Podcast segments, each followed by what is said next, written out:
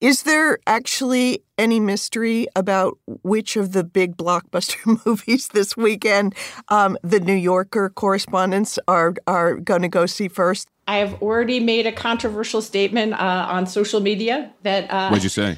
I'm not seeing the Barbie movie.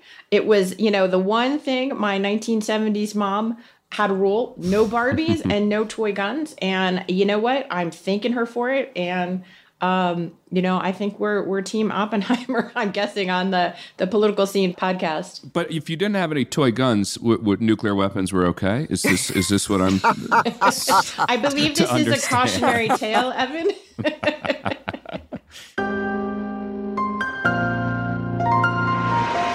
Welcome to the political scene from the New Yorker, a weekly discussion about the big questions in American politics.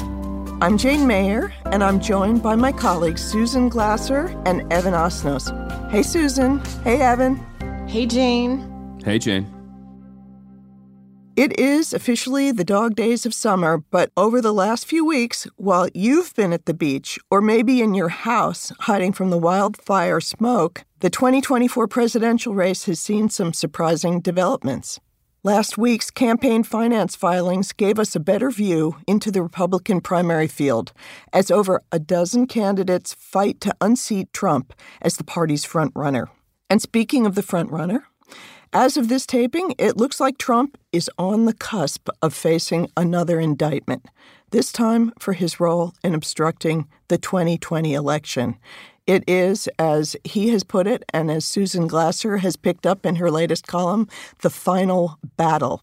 Meanwhile, the third party group, No Labels, has stepped further into the fray. They hosted their first public event, reminding us all that a historically large number of voters want neither Trump nor Biden to be president come 2025.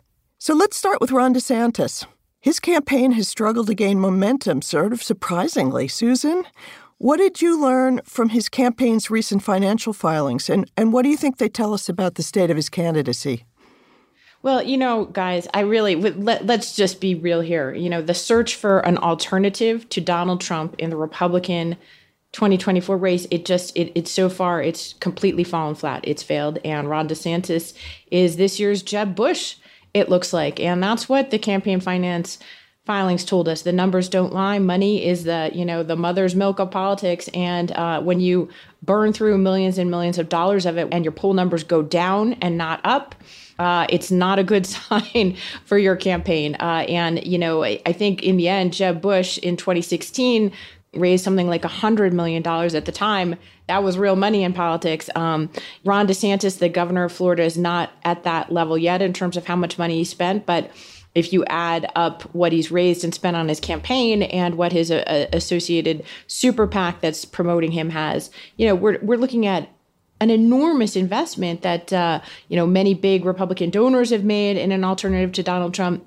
And it's just not panning out uh, in terms of the Republican electorate. Ron DeSantis had that disastrous campaign launch, and it's it's kind of gone downhill from there. So that's why I think we have to look and say, is there anyone who is at this moment in time a meaningful alternative. Now, you could say, well, as long as Ron DeSantis can keep standing, maybe Trump collapses, maybe he could still be the alternative. But he made a choice, and I'm I'm curious I, what you and Evan think about this.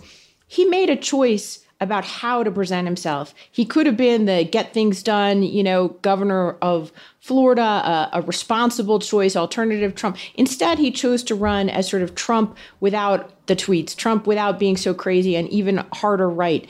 And honestly, the, the Trump voters seem to want to prefer Trump to the fake Trump.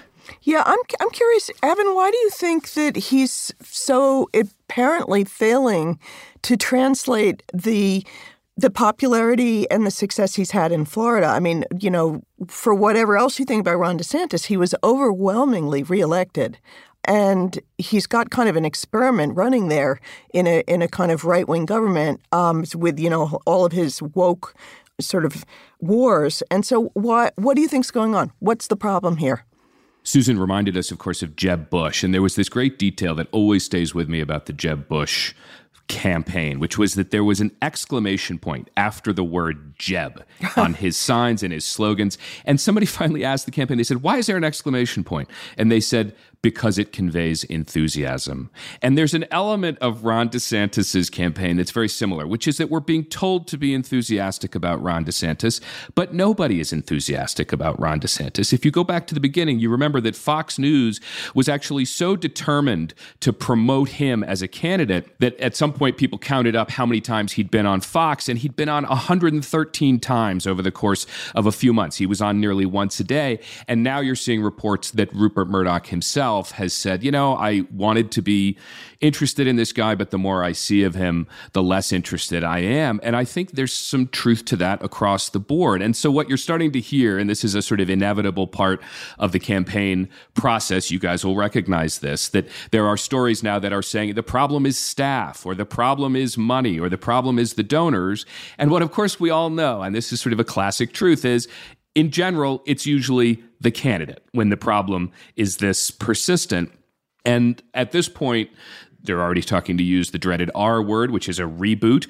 And that reboot seems to be essentially putting him in back in front of voters uh, in a, a slightly different hat when you've reached the new Coke phase, you're really sunk, basically. Um, yes. and, and, and this reboot relaunch. Um, I mean, I agree with you. The campaign is always really about the candidate and the guy at the top. No matter what, you can't really blame everybody else for what what's going on in it. I mean, and and I guess that it comes down to his personality to some extent, which which we've had a wonderful profile of in the New Yorker. Um, that basically described him as kind of unlikable.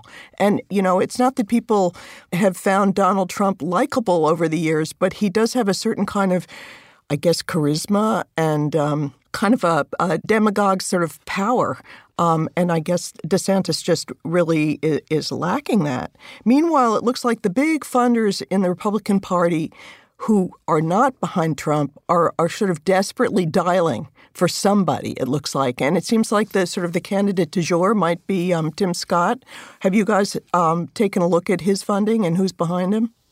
You know every four years or eight years there is the the you know the sort of beltway insider favorite candidate sometimes in the democratic party sometimes in the republican party depending on uh, you know who has a, a, more open primary. But this year i would say you're right jane that tim scott is is one of those figures. The um, senator from South Carolina, one of two candidates from South Carolina in the race, Nikki Haley, the former governor also uh, running for the Republican nomination. Scott is is a favorite of um, the kind of establishment in such as it remains in in Washington. He is a pretty you know compelling personal story. He's one of the only uh, prominent national Black Republicans, not a Trumpist, although never really aggressively disavowed him either.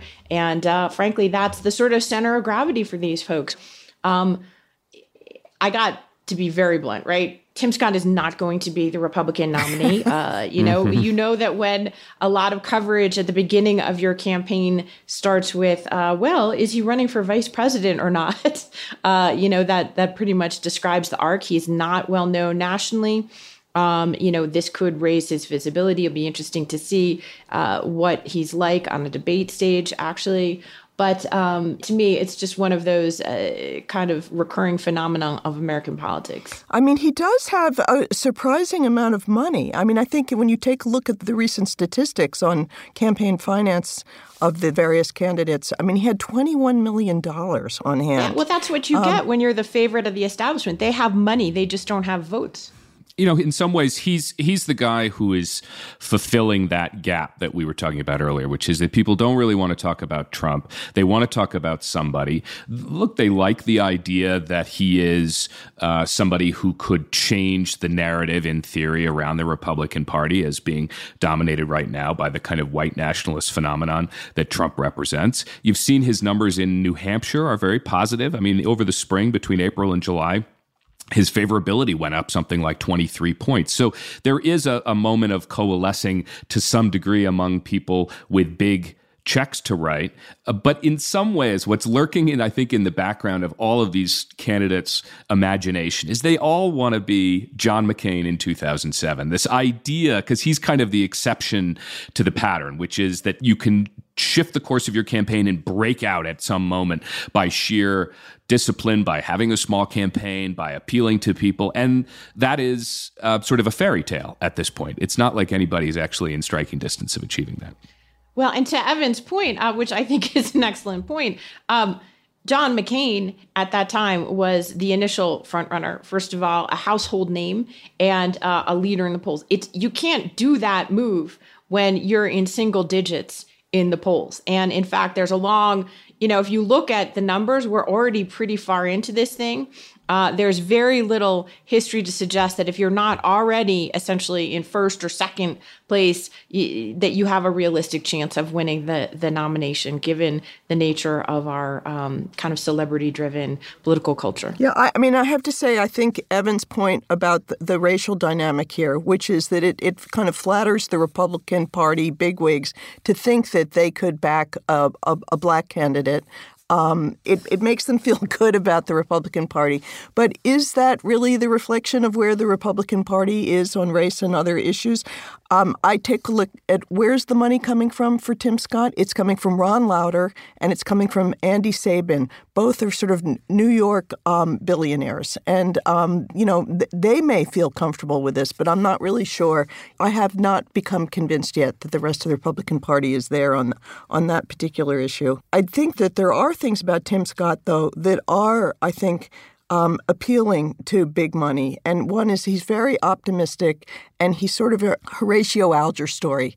And he's very much the idea of a self made kid who came up from nowhere and through hard work succeeded. And I think that is that's a kind of a mythology that, that resonates big time with big donors. But again, he's in single digits. So let's get realistic here have any of these Republican contenders figured out how to lay a glove on Donald Trump? Chris Christie, uh, who we haven't talked about, knows how to lay a glove on Donald Trump, and that is his campaign, his whole narrative, uh, which of course is catnip to uh, what we what we are, which is essentially known as the free media in uh, in campaign parlance. Uh, you know, so Chris Christie is going to get you know endless airtime on MSNBC and CNN, and his whole scenario here is basically use the national media, beat up on his former friend Donald Trump, be the truth teller in the field. He's a very accomplished debater, the former New Jersey governor. And of course, he knows Donald Trump's weak points since he was the guy who prepped Donald Trump for the debates that Trump participated in to the extent that anyone can prep Donald Trump for anything. But, you know, let's be real. Uh, that's a very narrow uh, and essentially non existent lane in the Republican primary today, which is the lane of the Trump basher.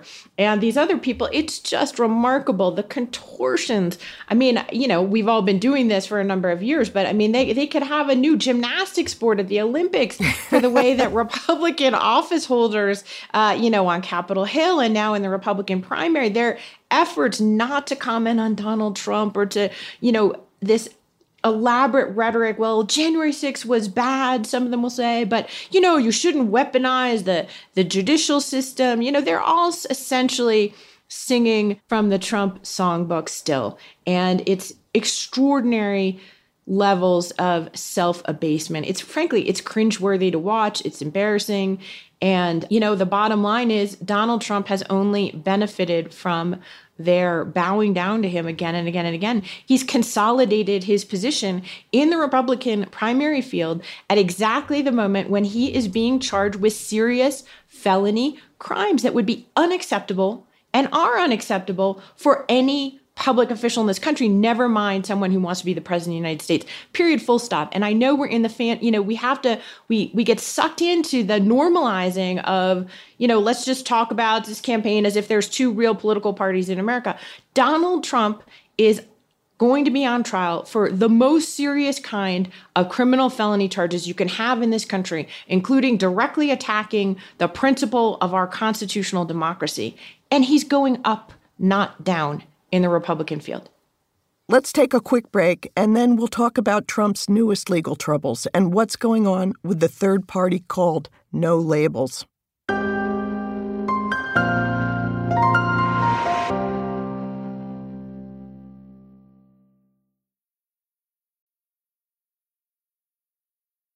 even if the other contenders and the rest of the Republican Party um, doesn't want to speak about Donald Trump, we do.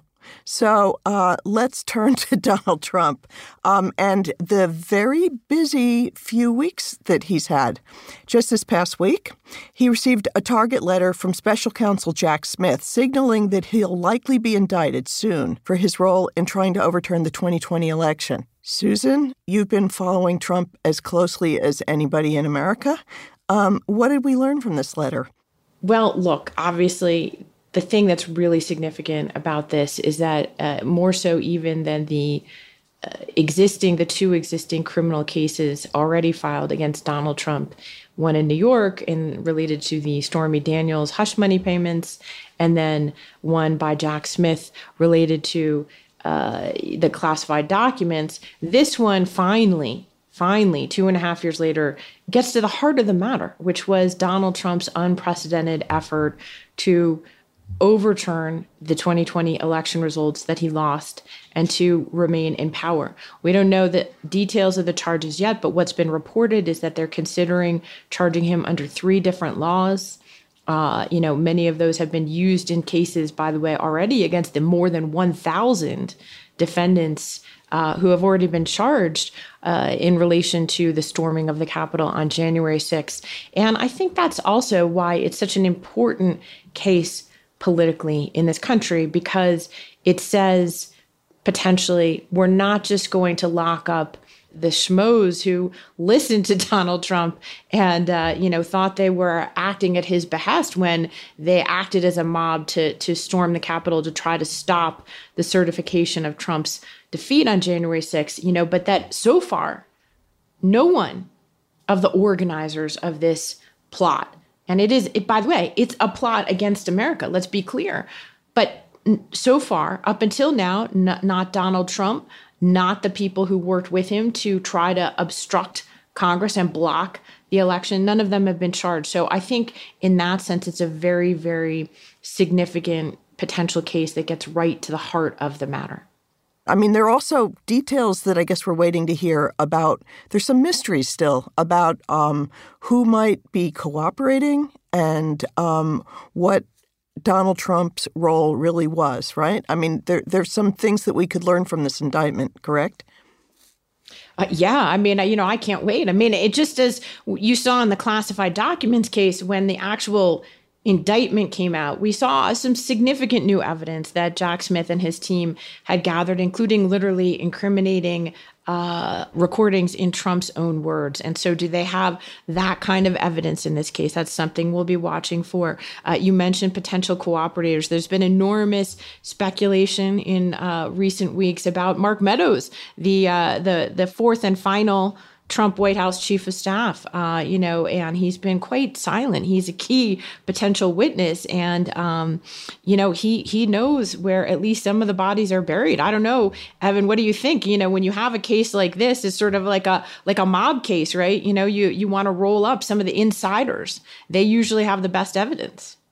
Yeah, there there is if one lesson we've learned after watching the previous Trump indictments is that you actually do learn a lot from the paperwork. You find out, for instance, as we discovered in the last one with the documents case, we didn't know that there was this crucial recording of him waving around a document that might actually uh, be one of the most damning moments in that prosecution. In this case, we have no idea what's actually going to become the crux of it. But I think that the larger point, this is the one that I think we're beginning to understand, is that after months of people debating whether or not the United States could bring itself to actually prosecute a former uh, president for something as grave as this crime, what we've discovered is that, in fact, of course we can, and we must when the facts are what they are. And in fact, had we not done it, then the United States would be at even graver risk. So I think there's a way in which this process, as slow and as sort of frustrating as it has been for some people, is marching in a direction that is consistent with the history and what we would hope to say of the future of American law. I mean, I, I totally agree with you. And I've been, t- I was taken with um, a quote from Republican lawyer Ben Ginsberg,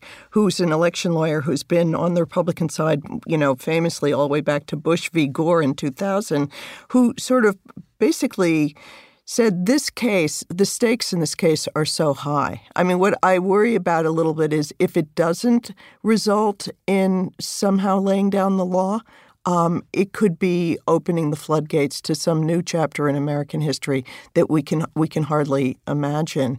Meanwhile, I mean, whatever the outcome of the trial, assuming there will be an indictment, I guess I, I wonder how also will this country deal with a lead Republican presidential candidate who has to face all of these legal proceedings at the same time. And Evan, I, I don't know. I mean, it looks like, you know, Grand Central Station, basically. Hmm. We've already seen people rushing from one courtroom to the next and practically um, bumping into each other in the various Trump trials. The crazy thing about it, Jane, is that it's not even as organized as Grand Central Station because there is not one central authority that dictates which trials get to go at different times in what sequence. I've, I've become sort of fascinated by this puzzle of how do you sequence all of these trials while at the same time having somebody run for president. So, one of the things that is an informal practice is that the judges will call one another and kind of work out a schedule so that they're not all piled up on top of each other. But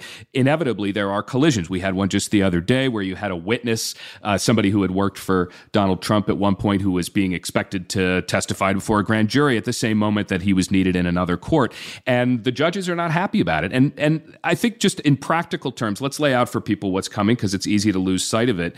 There is uh, the very first trial that is about to come is in October. This is a state trial in New York on the question of whether his family and his businesses committed civil fraud. Then you have another trial involving the writer E. Jean Carroll and whether he defamed her. Now, he doesn't have to necessarily show up for civil trials, but criminal trials you have to be there for, which poses a really a big problem because there may be times where he's going to be off the campaign trail, uh, not just for days, but in some cases it could be weeks. I'll mention just one other thing that I think is fascinating because it, it almost perfectly captures the predicament that the United States finds itself in, which is that if Donald Trump manages to get elected president and takes office at a time when he is still on trial for some of these things or still pursuing appeals, the Justice Department will go from having been in the position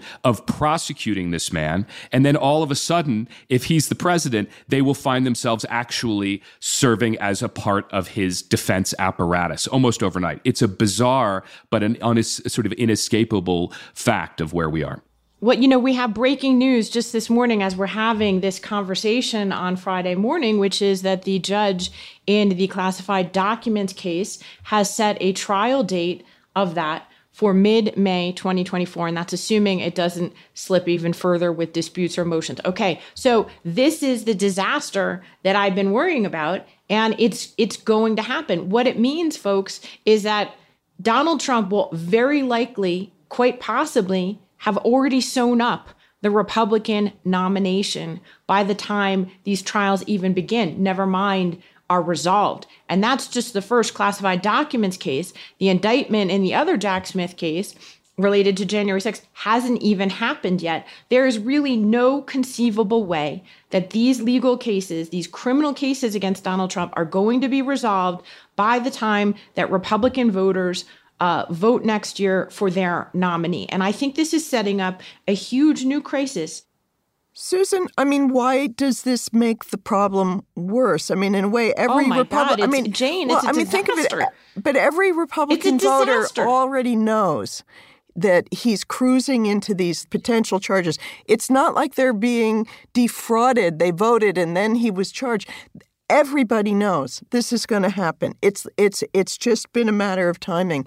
I guess what I'm saying is I don't know that a court date changes it. We've been in the position where Donald Trump could be pardoning himself at the end of his administration, when Jon Meacham actually gave me a fantastic quote about it in the New Yorker, calling it the ultimate act of presidential onanism, and said he always expected it would happen. Um, I mean, this is the cri- the crisis has never abated. Basically, it's been in. It may have been that it's sort of underwater for a little while when he went down to Mar-a-Lago, but you you have to sort of suspect it in part he's running for president again so that he can pardon himself, so that he can argue that the only reason he's being charged with crimes is because he's a political leader. I mean, these those are all justifications for what's basically criminal behavior in any other sort of understanding. But I don't know, Evan, what do you, what do you think? Are you seeing this as as a new phase? I think that one of the things that he's counting on is a constitutional crisis, which is to say that if in fact there is some, let's say there's some other Republican who gets in, though that at this point seems extremely unlikely, that they would suddenly be in the position of having to decide do they use their power over the federal government to try to remove some of the threat that he's facing though of course they can't intervene in state cases. So it would force our politics into an impossible position. Even Joe Biden would face some sort of question of whether he would intervene in these federal cases though I think the pattern we've seen so far is that he would not but it, it is a scenario. I you know I have to tell you this this campaign started in the realm of kind of sci-fi or history. The idea that oh could somebody run for president like Eugene V. Debs from prison, and we're now getting closer with each of these developments to the actual reality of something that I think we all thought was unthinkable. Yeah, I think Evan's point is an important one. That it's it's not Jane that it wasn't um, possible or a scenario that was contemplated, but now that we move into the reality of it, it's it's very it's clear that uh, it would have been much better to have these federal cases uh, move with much more expediency so that they did not converge with the 2024 primary season. And in fact, now they're going to largely miss the 2024 primary season and simply be hanging out there uh, for Donald Trump to gain advantage with as a victim as he presents himself uh, as a martyr to Republican voters. I mean, one of the things that also came out and I think it was in this last week, was something that gave us a little bit more of a glimpse into what that could look like if Donald Trump somehow survived and won the White House back again. Um, people who have been working with him have drawn up basically a blueprint for what he would do in a second term that, as you say, Susan, um, uh, sort of anticipates what it would be like if he had control of the Justice Department. The people who drew it up work for something called the Center for American Renewal, which is part of the Conservative Partnership Institute, which is where a lot of former Trumpers are now sort of holed up on Capitol Hill. And they've drawn up this blueprint that suggests that he can centralize power in a way that's never been done before in the American presidency and really strengthen the executive branch control over the sort of modern federal government in a way that makes it much more politicized, sort of uh, gets rid of a lot of the checks and balances and the sort of professionalization of the civil servants that we've come to know as are supposed to be neutral and professional and not just political hacks. And it's a kind of a terrifying image of a game plan for a dictatorship, really, or at least a, a demagogue um, who could take power. Yeah, I, this is a, a, a, scenario that has been hinted at in vague terms earlier on, and now is getting very specific. I think we're we're now into the point where the people who continue to choose to work for Donald Trump are people who believe that uh, not just that they're quote unquote loyal Republicans, but that they actually want to effectuate the things that he stood for in his candidacy, which is this kind of um, really unprecedented notion of what the presidency is and the power it could have by bringing things like the Federal Trade Commission, the Federal Communications Commission under his control, uh, by essentially purging the government of people who are, uh, to use a word that was mentioned in one of the reports, independent. That is actually a, a now a kind of four letter word in the eyes of some of the people who are planning his second term, that they would actually seek out people who would stand in his way. And the Federal uh, Reserve ways, to, was another yes, one of the, exactly. the agencies they're talking about. I guess this is this, you know, the plan is to uh, take on what he's been talking about as the deep state. Um, meaning sort of the exactly professional right. governing class. Yeah, I mean, you know, Donald Trump, first of all, you know, his big takeaway, it's important, I think, for people to get. His big takeaway in coming out of his first term was that his failure was, to the extent there was a failure, was of personnel and of people, and that he won't make those mistakes again. He now talks about that openly on the campaign trail. He says, Well, you know, I was new uh, to Washington. I never spent a night there in my life. Uh, and essentially, he portrays himself as a victim of his own uh, terrible appointees. And so he often actually runs against the, the very people he installed in key positions like Jim Mattis as Secretary of Defense or Rex Tillerson as Secretary of State. And he says he won't make those mistakes again. And so I think you know, first of all, it would be down to a cadre of really hardcore Trumpists. And that's one big takeaway, number one. Number two, he already signed, people forget this, but he actually signed an executive order in the final days of the Trump presidency that would eliminate, uh, you know, a whole category of essentially independent civil service positions and replace them with political appointees or have the ability to replace them with political appointees. One of the first things Joe Biden did when he came into office was to rescind that executive order. Donald Trump would reimpose that. He's now, as this great Time story pointed out, looking at eliminating independent agencies, which, by the way, many of it which have existed since the New Deal, you know, nearly a century ago, uh, as independent agencies where the president while being the head of the executive branch, did not exercise a level of day in and day out control. And if you look at many of the actions that he contemplated to stay in power after he lost the 2020 election, Trump uh, already was very interested in essentially eroding uh, the independence and the norms around uh, not only the Justice Department, but the Defense Department, the politicization of nonpartisan, uh, independent parts of our country. And I think that you have to assume that whatever extreme radical things Donald Trump talked about in the first term, that he would want to find a way to actually make happen in the second term. And, you know, things like pulling the United States out of NATO. He already openly talks about ending the war in Ukraine in 24 hours, uh, notwithstanding an enormous bipartisan consensus in this country uh, to support Ukraine uh, after its invasion. Donald Trump is out there uh, not just sucking up to Vladimir Putin and, and, even Xi Jinping the other day with his words, but um, he would be radically changing almost overnight many of the key foundations of American policy, both at home and overseas.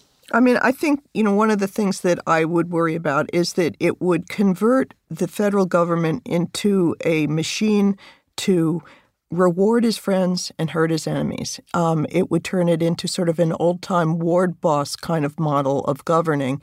And we've already seen that he had talked about in the last um, in, in, you know administration using the IRS to go after his enemies, um, it, it it could co- really corrupt the power of the federal government in ways that that that we haven't seen. So I you know it's yet another another reason why this campaign this year just seems like it's hard to imagine the stakes being any higher in in in many ways.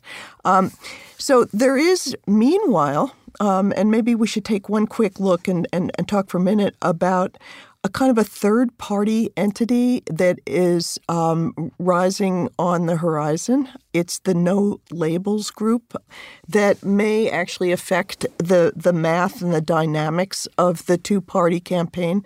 It's billing itself as just a centrist third party organization.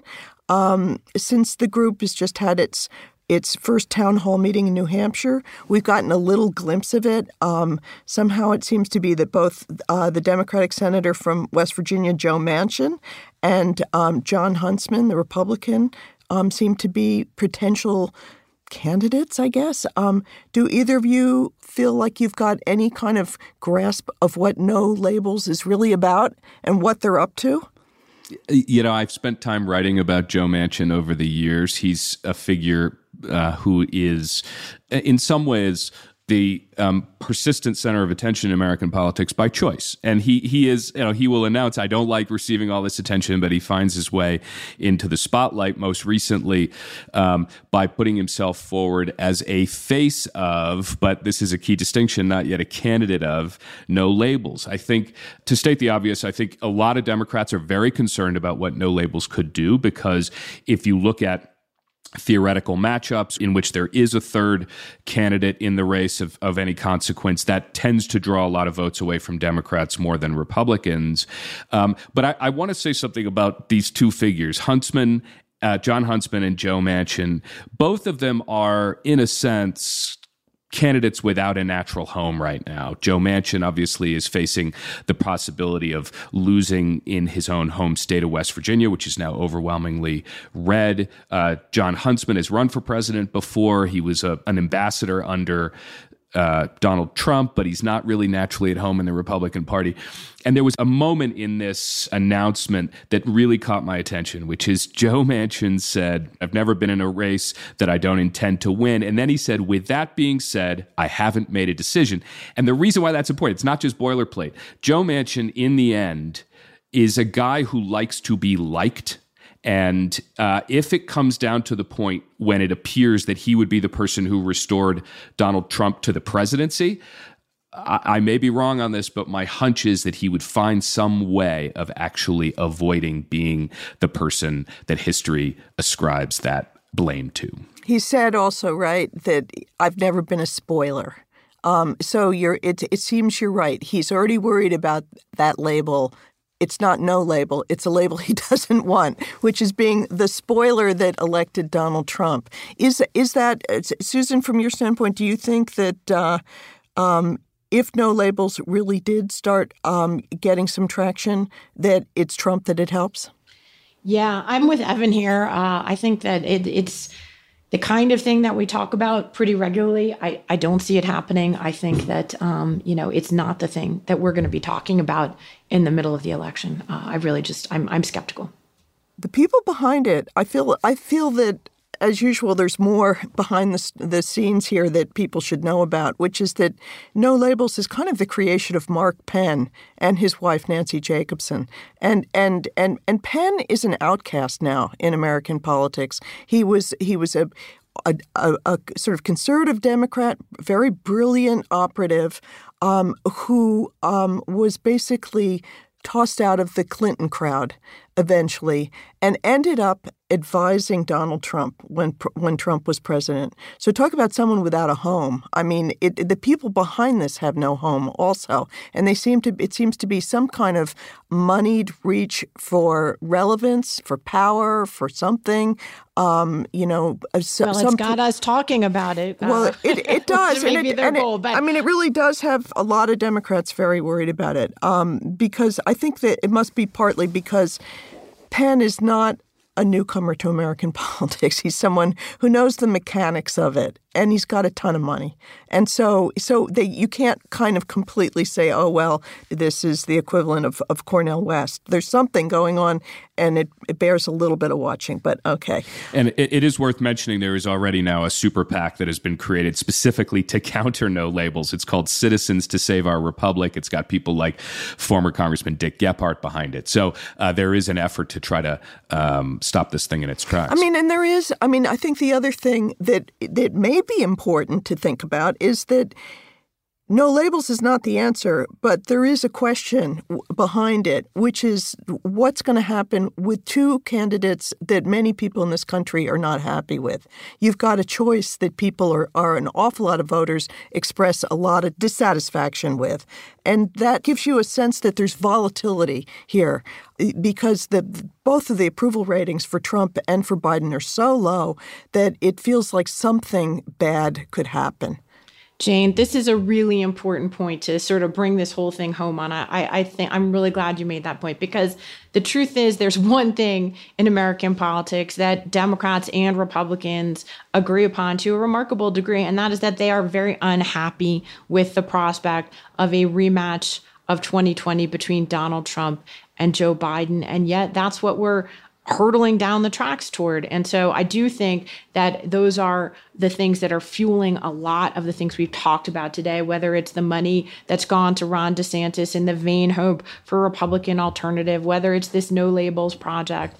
Uh, and we'll see probably more of it too, because right now uh, we're locked into an increasingly unpleasant set of problems that I think with these legal cases of Donald Trump are just uh, you know, creating one more crisis for us all to have to weather through. It's been, uh, eh, you know, to mix the metaphors, American politics these last few years. It's been a series of own goals over and over and over again. Uh, forget about foreign adversaries. We're our own worst enemy. Well, um, if we're locked into a crisis as we move forward into this campaign, there's no one I would rather be locked into a crisis with than both of you. Um, smartest people I know, greatest colleagues. So thanks, guys. Thanks so much, Jane. Great to be with you guys. Thank you, Jane. This has been The Political Scene. I'm Jane Mayer. We had production assistance today from Alex D'Elia. Dan Richards, and Catherine Winter. Stephen Valentino is our executive producer. Our theme music is by Allison Leyton-Brown. Thanks so much for listening. We'll see you next week.